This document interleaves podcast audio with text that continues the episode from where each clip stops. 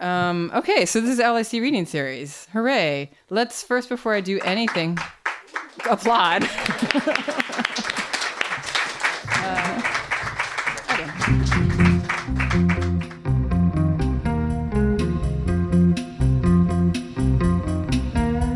Hi, this is Catherine Lasota, host of the LIC Reading Series. LIC Reading Series is a monthly program in Long Island City, Queens, New York. We started the series in April 2015 in a cozy little carriage house of a hundred year old neighborhood pub named LIC Bar. And over the years, we've been recording some of our events with the idea that we'd start a podcast series. And well, here you go. Here's our first episode. As we put episodes out into the world, we're going to hop around in time a little bit. This episode features Nana Kwame Adjei-Brenyah, Hannah Lillith Assadi, and Keith Gessen and it was recorded on December 11, 2018. We're starting here because all three of the featured books at this event were so good, yet so different, much like, say, the many cuisines you can find in Queens, which is the most diverse county in the United States. As you listen, you might get the idea that we are very proud of Queens. And, well, we are. It's a borough full of writers and readers, yet it gets considerably less literary attention than its neighbor to the south, Brooklyn. So, to get us all centered, I ask each of our readers to tell a little anecdote about Queens, and they interpret that however they see fit. In the live reading series, the night is split into two parts, and so is our podcast. In this show, you'll hear the readings, and in our next episode, you'll hear the Q&A with me, the authors, and our live audience. So let's jump back into the LIC bar, where I'm on stage introducing our first reader, Keith Gessen. And if you listen closely, you might just hear that crackling fireplace in the corner of that cozy little carriage house.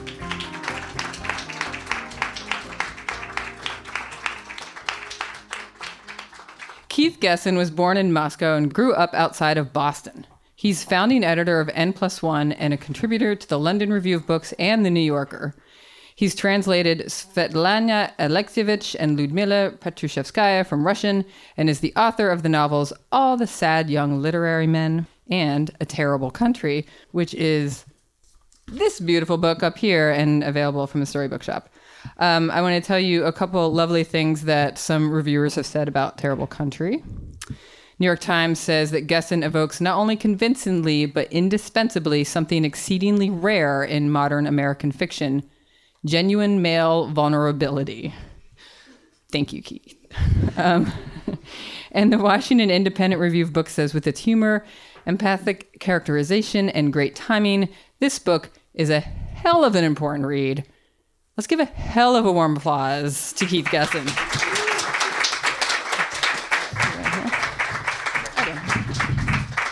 Um, so thank you for introducing me all that, um, and thank you for inviting me to to read with these wonderful authors. Um, my anecdote about Queens, I uh, oh I when I first moved, it's not much. It's kind of more of a, a fable. Um, when I first moved to New York, I lived in Queens. I lived in Woodside for a year, and um, and I wanted to become a writer, but I didn't really know how and I spent a lot of time. I uh, had a typewriter because um, that's what I thought writers wrote on, and um, that was my first mistake. And then, um, and I would go to uh, readings like this one, and I would be full of uh, resentment uh, and contempt, um, and that was not useful. And um, in retrospect, what I should have done is uh, get a job and uh, make some money because it was 1998 and you could still maybe buy an apartment in New York. So if I could go back in time, uh, that's what I would have done. Um, yes, that's my story about Queens. Okay, um, so I've never actually uh, I've never read this part from my book, um, but I thought I would try it tonight. Has anybody here spent some time in grad school? Okay, okay, all right, okay, good, good. It's not too late it's not too late. You, can, always, you can, always, go back to grad school. Um, so uh, the book is about a guy who goes to Moscow to take care of his grandmother, um, and one of the reasons he kind of has to go there is his academic career is not working out, and um, not unlike the author of this book, he is full of of resentment. Um, so uh, here's here's his uh, Here's a chapter about that. You had to be fundamentally stupid, I sometimes thought, to become the sort of academic specialist that hiring committees liked. You had to be thick somehow. You had to block out all the other things in the world to focus on one narrow, particular thing. And how, without knowing all the other things out there, could you possibly choose? I was enjoying this thought one day while walking to the coffee grind. It wasn't the only time of the day that I had to think, but it was the most concentrated. I always walked past the little grocery store where I got my sushki, and then I was on creepy, deserted Bolshaya Lubyanka. I had no choice but to think. If I looked at my classmates, the ones who started at the same time as I did, what was the difference between them and me? It wasn't that they were actually stupid. Most of them were smart, and some were quite a bit smarter than I was. That wasn't the difference, though. The difference was their willingness to stick with something. The successful ones were like put bills. They were like pit bulls who had sunk their teeth into a topic and wouldn't let go until someone shot them, or they had tenure, uh, whichever came whichever came first. Um, to the ongoing frustration of my advisor, I was not doing that. Pretend I'm a hiring committee, he said once. What is your pitch to me? My pitch is that I love this stuff. I love Russian history and literature, and I love talking about it to people. Okay, but a university is also a place for research. What's your specialty? I had been through this with him before. Modernity, I said, knowing already that he wasn't going to like it. I am a specialist in modernity. My advisor, a six foot four former basketball player from Iowa, did a very, very girly imitation of my voice. I am a specialist in modernity, he said. I study the ways in which modernity affects the Russian mind. I waited, I waited for him to finish. I'm a specialist in my own butt yelled my advisor. That's not what got me this job. What's wrong with modernity? I asked. It covers three centuries. It's not a specialization. Three years is a specialization, or better yet, three months, three days. If you were a specialist in like Tuesday through Thursday of the first week of February 1904, but also in total command of Russian modernism, I could get you a job anywhere you wanted. I didn't say anything. I mean, look at the writers you've studied. We were in my advisor's tiny office, the two printed out sheets of my CV lying on his desk between us. Despite his unorthodox advising methods, he was a good guy. He said he'd gotten serious about studying Russia after he realized he wasn't going to the NBA. It took me a long time to realize that, he said, because I am dumb. He, he was a great teacher, a truly inspired teacher, but his own academic career had not gone smoothly. He wanted me to avoid his mistakes.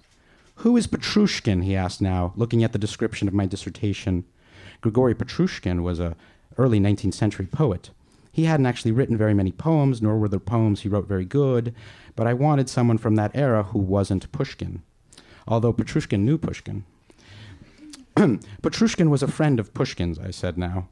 A friend? He sort of knew Pushkin. And does this mean you can teach Pushkin? I don't know. Because there's no course on Petrushkin. I just didn't want to write about the usual suspects. I thought I sort of trailed off. Look, he said, do you think I want to be studying the architecture of early Russian huts? In his, one, in his one smart academic move, my advisor had developed a theory that medieval Russian huts lacked chimneys. They discovered chimneys some 200 years after Western European peasants, and this gave early Russian peasants brain damage, which explains why they didn't develop some of the farming strategies that radically increased crop yields in early modern Europe and had helped bring about the Renaissance. By the way, that's a real theory in Russian studies. Um, my advisor said, Do you think I wanted to become another of these people who come up with a monocause for Russian backwardness? No, dude, I wanted to be Isaiah Berlin. I know I'm not Isaiah Berlin, I said. I know, okay, I'm just saying, I know you love teaching, that's a good thing, but in order to teach, you need a teaching job, yes? And right now, at this point in time, that means finding a topic that's going to appeal to a hiring committee. Back in July, he was very excited when I told him I was going to Russia. This is great, he said. You'll be on the ground. You can find something new and original, or something old. It was my advisor who suggested I interview my grandmother. She'll tell you stories about the USSR. You can weave them in and out of a tale of modernity. That shit is gold, my friend. People love that shit. Hiring committees love it, I said. Yes. Who did you think I meant when I said people? Um, now that was out if I couldn't, uh, it's out because his grandmother can't remember anything. So he comes to her to ask her about her life, and she can't remember. Now that was out. If I couldn't use my grandmother's stories, which she didn't remember, I would have to think of something else. But what? I really had no idea. People like Alex Fishman made their careers repackaging Russian dictatorship. Gulag, said Fishman, then internet, and granting institutions swooned. He was now doing an online history of the Gulag. People loved reading about the Soviet Gulag. It made them feel better about the US of A. Of course, it wasn't like Russia was now a flourishing democracy, but it was complicated. Back in Brooklyn on the internet, and now in my grandmother's kitchen on Echo Moskvy, all I heard about was what a dangerous place Russia was, what a bloody tyrant Putin had become. And it was, and he was. But I, I had half expected to be arrested at the airport. I thought I'd be robbed on the train. In fact, the only thing I was in danger of being arrested for was accidentally buying too many cappuccinos at the coffee grind and not having enough cash on me to pay. They did not take credit cards. The only robbery going on was the price of croissants on Sretenka. The country had become rich. Not everyone was rich. My grandmother wasn't rich, and in fact, speaking of robbery, she had been robbed in certain things. But overall, generally speaking, a lot of people, especially in Moscow, were pretty well off. Looking out the window, it was, it was hard to square all the talk of bloody dictatorship with all the people in expensive suits, getting into Audis, talking on their cell phones. Was this naive? Didn't people in Saudi Arabia drive fancy cars and talk on cell phones in between chopping off the heads of dissidents? Yes, maybe. I don't know. I'd never been to Saudi Arabia. For me, and not just for me, I think, Soviet oppression and Soviet poverty had always been inextricably intertwined. Not everyone was happy about the new conditions.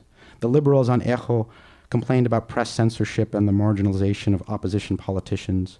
Sometimes they held small protests to express their anger at the regime, and there were also occasional local issue oriented protests, for example, against the building of a mall in Pushkin Square. Most of these were tolerated, but some were violently dispersed, and my grandmother had apparently seen such a dispersal because every time we walked past a larger than usual group of people, whether waiting in line or watching a juggler perform, and especially if there were police nearby, she would say, Let's get out of here. It's a protest. The police are very harsh toward protesters and pull us in the opposite direction. Nonetheless, she remained very curious about the news, and every time she found me in the kitchen with the radio on, or Kommersant, or the Moscow Times in front of me, she started asking questions. What are they saying? she'd say. About what?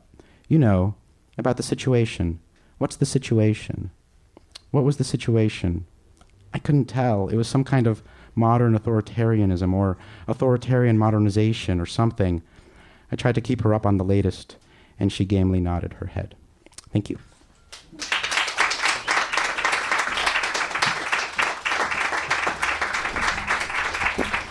Yeah, let's keep it going for Keith. Thank you.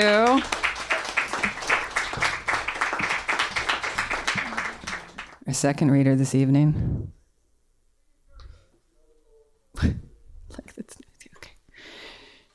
Is Hannah Lillith Assadi.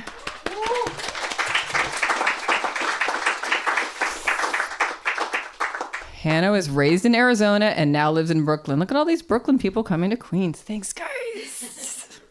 We're the best. Okay. She received her MFA in fiction from the Columbia University School of the Arts. Her first novel, Sonora, uh, published by Soho in of last year, in last year, 2017. It's also right here. I will show you. Oh, wait, I have to point something out, first of all.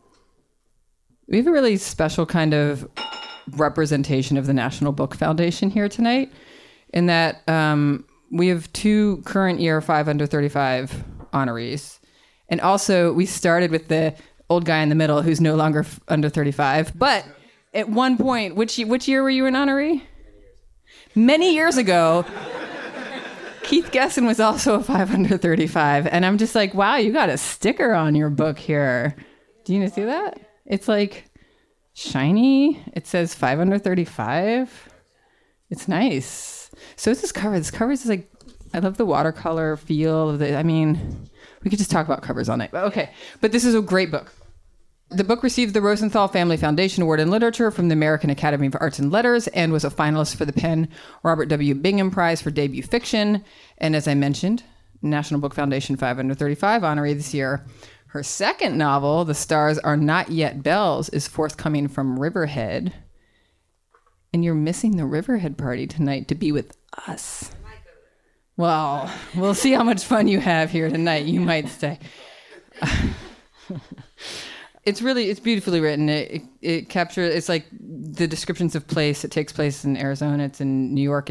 Publishers Weekly says Assadi's lyrical prose nicely complements these preoccupations with the unreal or the ungraspable. The structure, moving back and forth in time and space, adds a sense of the magical to a sometimes tragic, but always beautiful coming of age story. And Kirkus Reviews calls it lyrical, raw, and moving. And I'm sure you'll agree that Hannah herself is lyrical, raw, and moving. Let's give it up for Hannah Lillith Assadi. Okay. Um, so I'm gonna do this very unpopular thing tonight, uh, which is read from the end of the book, partly inspired by Nana, who read from the end of his book at. And I'm gonna get. Oh, it's related. It's related. The end of the book is related to the Queen's anecdote. So, and partly is that um, I've read from this book so many times and I've never gotten to read from the end. It's a very rare thing to be able to do. So I wanted to do that tonight, and then with the next book coming out, I don't know that I'll have another opportunity. So, now related to the Queen's anecdote, um, this book got rejected many times. It was a difficult book to publish for whatever, a variety of reasons. Uh, it wasn't my decision that was the case. But um, one of the last times I had almost given up thinking it wasn't going to get published. And I went to the Rockaways, which is Queens, to the ocean with my manuscript and I did this final edit. And as I was done, this whale jumped out of the water. So, and and so at the end of this book, there's a there's a scene about a whale, kind of. So that's also why I'm reading the end. So it's related to Queens. There you are.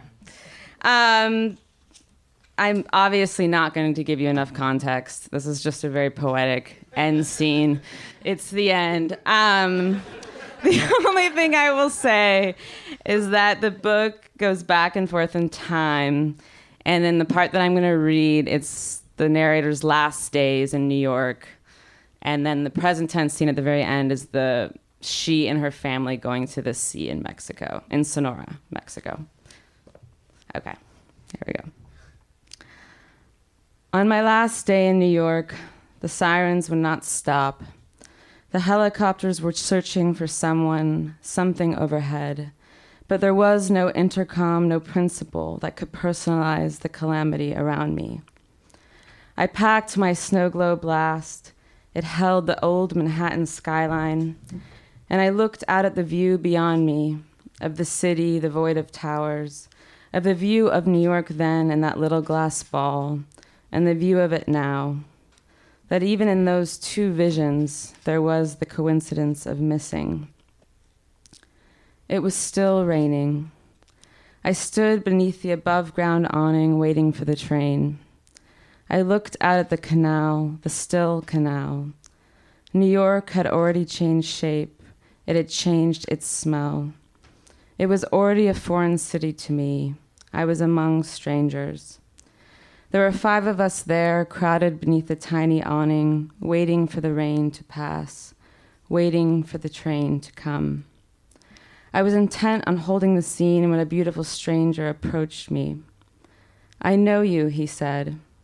I didn't remember him. I'd remember such a nice face. Don't you remember me? he asked. It was years ago at a party where we met, but I know I know you. I faded out, I was for a moment my father tap, tapping on his cigarette, the way he holds it, crushing it flat. I was my mother at the sink, staring into the desert from the kitchen window, dishes in hand. I was in all the beds I'd ever slept in, me sinking into the sheets, letting my thoughts fall down. I was running alongside the ocean, Laura splashing me with water. I was dancing to a melody I did not recognize, spinning wild and lovely into exalted leaps. I was no one again. I was someone with no name, no past.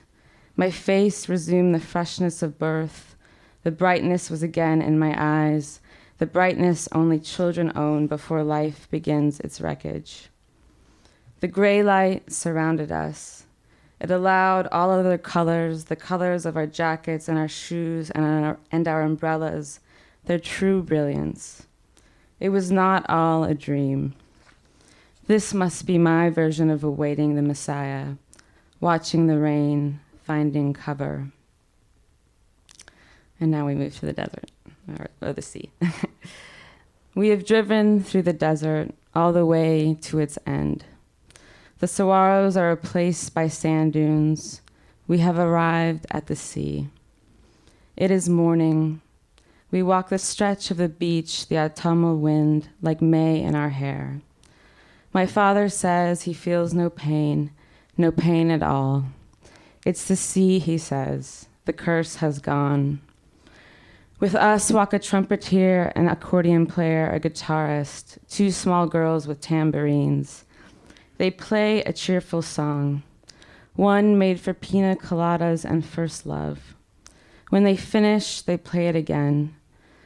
Before it is all over, I ask at last why Laura went by another name. She hated the, the desert. She hated it ever since she was a girl. She always wanted to live by the ocean, her father says, and walks on. We follow him to the water. He is wearing a sombrero to shield the sun. We do not exchange a word or a gesture. He climbs a wall of rocks that juts out into the sea. We stand on the sand below him in a triangle.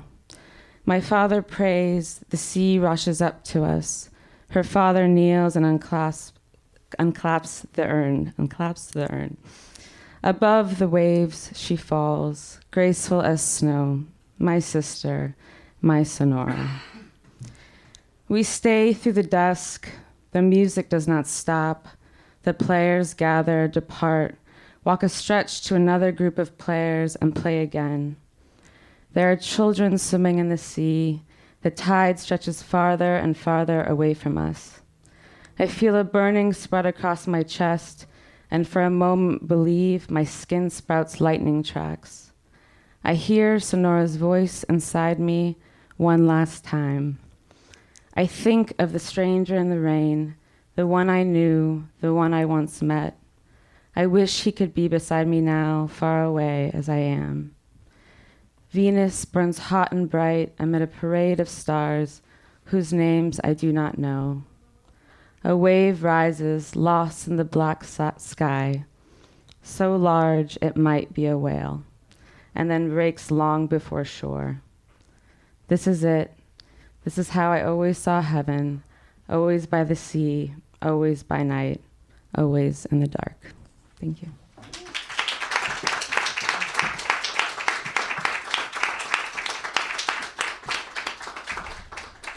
That was beautiful. More applause for Hannah.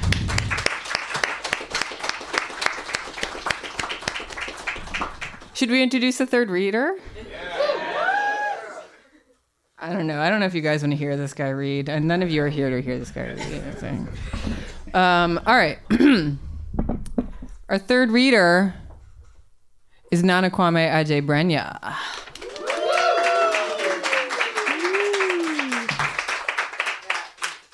All right, let's see here.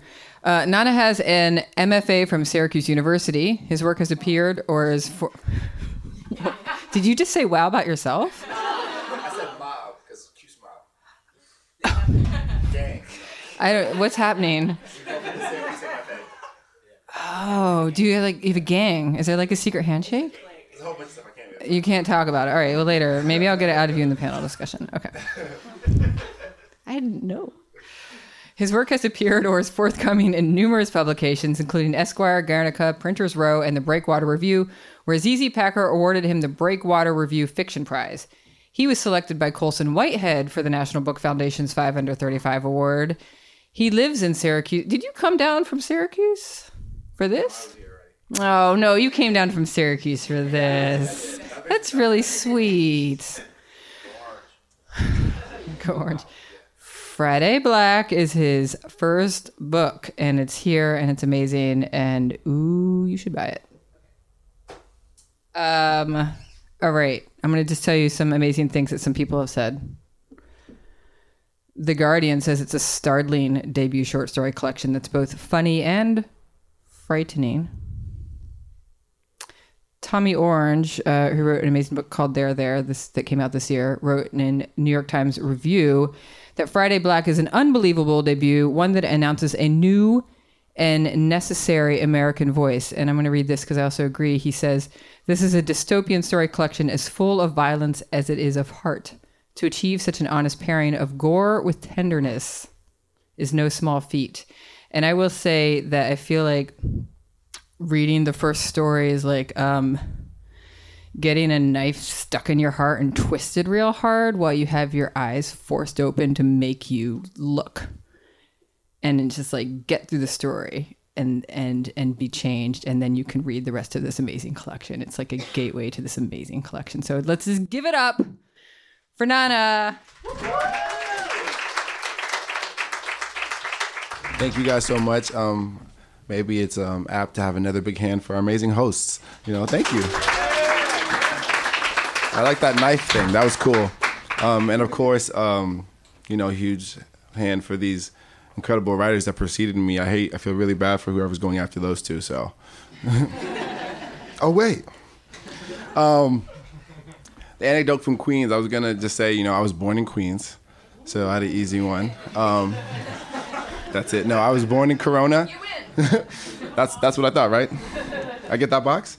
Let's get the whole thing and the questions. Um, I was uh yeah, in the LeFrak. I don't know if people know LeFrak city, those LeFrak buildings. And um, you know, I was trying to think of what else I could say about that, and so I asked my dad, uh, you know, Dad, I have to go do a reading in Queens, and so I, they wanted me to talk about it. And he was and he was was just on the phone. He was like, "No, no, I'm very tired," and I was like, "No, okay," but um, I wanna uh, like tell me about how I was born. I've never done this before. I never asked him about it. I just I guess wasn't interested, and um, he was like, "Well, you know, uh, it was time, and I got the car." and we drove to uh, Flushing Hospital. You know, I drove both you and your older sister, only Alpha, only my little sister, only your little sister did we have to use ambulance. I, I drove her, and then we got there, and I brought her to the hospital. I brought her to the place, and I'm just like, so what was mom doing this whole time? And he's like, you know, she was just screaming, but you know, I tried to be cool. I was cool about it. And I was like, it seems like you're kind of centering yourself a little in this story. um, I'm like, I, and he's like, well, I mean, I'm the one who's doing all the work. Um, and yes, I was born in um, Flushing, and I lived in Corona, and so yeah, that was that's my Queens anecdote. So I win that contest, I guess. I'm just kidding. I really like events where alcohol is readily available to the audience. I don't know why my stuff just goes off better like that. So, um, I'm gonna read from uh, the titular story. I discovered that word at a conference, and now I say it because I think it makes me sound smart. titular. it's called Friday Black, Guys. is my book. Um, and so uh, it takes place in a mall, as you might imagine, on Black Friday. I worked retail for several years, and if you guys have, you know, I'm right there in solidarity with you. I'm sorry. Uh, but I guess, you know, I did kind of get something out of it with this book. And so, um, and yeah, this is my first book, and so and this is like kind of like my last stop, and this kind of the first my first ever kind of like tour type thing. So thank you guys for being here because you know, it's kind of been crazy for me. You know, prior to this year, I could count on one hand the number of times I've been on a plane, and now it's like, you know, they know me at the place at the airport. Like, I'm like, you know me, so like, stop patting me down so hard. Um, so this story is called. Um, The story's called Friday Black, and it's about Black Friday, and I actually think maybe it's a little understated. Get to your sections! Angela screams. Ravenous humans howl. Our gate whines and rattles as they shake and pull their grubby fingers like worms through the grating. I sit atop a tiny cabin roof made of hard plastic. My legs hang near the windows and fleeces hang inside of it. I hold my reach. An eight foot long metal pole with a small plastic mouth at the end for grabbing hangers off the highest racks. I also use my reach to smack down Friday heads. It's my fourth Black Friday. On my first, a man from Connecticut bit a hole into my tricep. His slobber hot. I left the sales floor for 10 minutes so they could patch me up. Now I have a jagged smile on my left arm, a sickle, half circle, my lucky Friday scar. I hear Richard's shoes flopping toward me. You ready, big guy? He asks. I open one eye and look at him. I've never not been ready, so I don't say anything and close my eyes again. I get it, I get it. I have the tiger. I like it, Richard says. I nod slowly. He's nervous. He's a district manager, and this is the prominent mall. We're the biggest store in his territory. We're supposed to do a million over the next 30 days. Most of it's on me. The main gate creaks and groans. I saw the super shells in the back. What'd she wear? Medium or large? Large, I say, opening both eyes. There's a contest. Whoever has the most sales gets to take home any coat in the store. When Richard asked me what I was going to do if I won, I told him that when I won, I was going to give one of the Super Shell Parkas to my mother. Richard frowned but said that was honorable. I said, yeah, it was. the Super Shells are the most expensive coats we have this season. Down-filled lofted exterior with a water repellent finish, zip vents to keep the thing breathable, elastic hem plus faux fur on the hood for a luxurious touch. I know Richard would have me choose literally anything else. That's half of why I chose it. I set it aside in the back. It's the only large we've got due to a shipment glitch. Nobody will touch it because I'm me. Most of the Friday heads are here for the pole face stuff. And whose name is lined up with the pole face section in the daily breakdown each day this weekend? It's not Lance or Michelle, that's for sure. It's not the new kid duo either. I look across to Denim, where Duo's pacing back and forth, making sure his piles are neat and folded. He's a pretty good kid. Sometimes he'll actually ask to help with shipments. He wears a t shirt and skinny jeans like most of our customers his age. Angela tells him to watch me, to learn from me. She says he's my heir apparent. I like him, but he's not like me. He can sound honest. He knows how to see what people want, but he can't do what I can do. Not on Black Friday. But he'll survive denim. Michelle and Lance cover shoes and graphic tees. Michelle and Lance might as well be anybody else. Lance is working the broom. There's a grind and a metallic rumble. Angela is in the front. She's pushed the button and turned the key. The main gate eats itself as it rolls into the ceiling. Get out of here, I yell at Richard. He runs to the register where he'll be back up to the backup. Safe. Maybe 80 people rush through the gate, clawing and stampeding, pushing racks and bodies aside. Have you ever seen people run from a fire or gunshots? It's like that with less fear and more hunger. From my cabin, I see a child, a girl maybe six years old, disappear as the wave of consumer fervor swallows her up. She is sprawled face down with dirty shoe prints on her pink coat. Lance walks up to the small pink body. He's pulling a pallet jack and holding a huge push broom. He thrusts the broom head into her side and tries to sweep her onto the pallet jack so we can roll her to the section we've designated for bodies.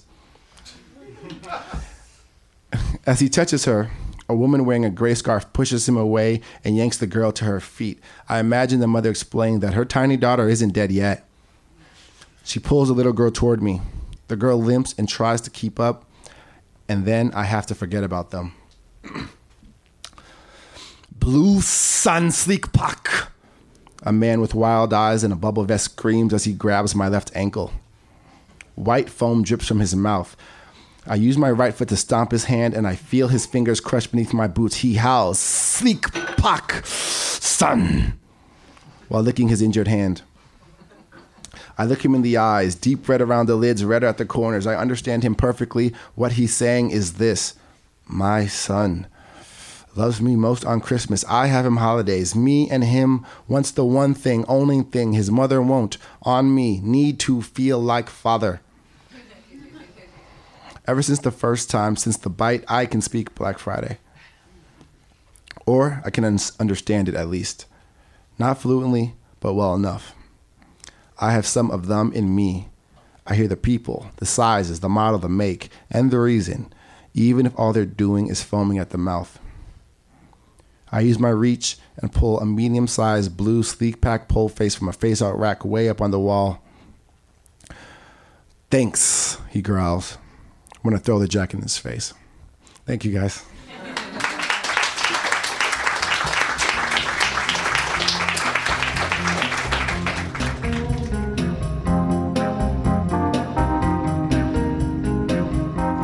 That's today's show.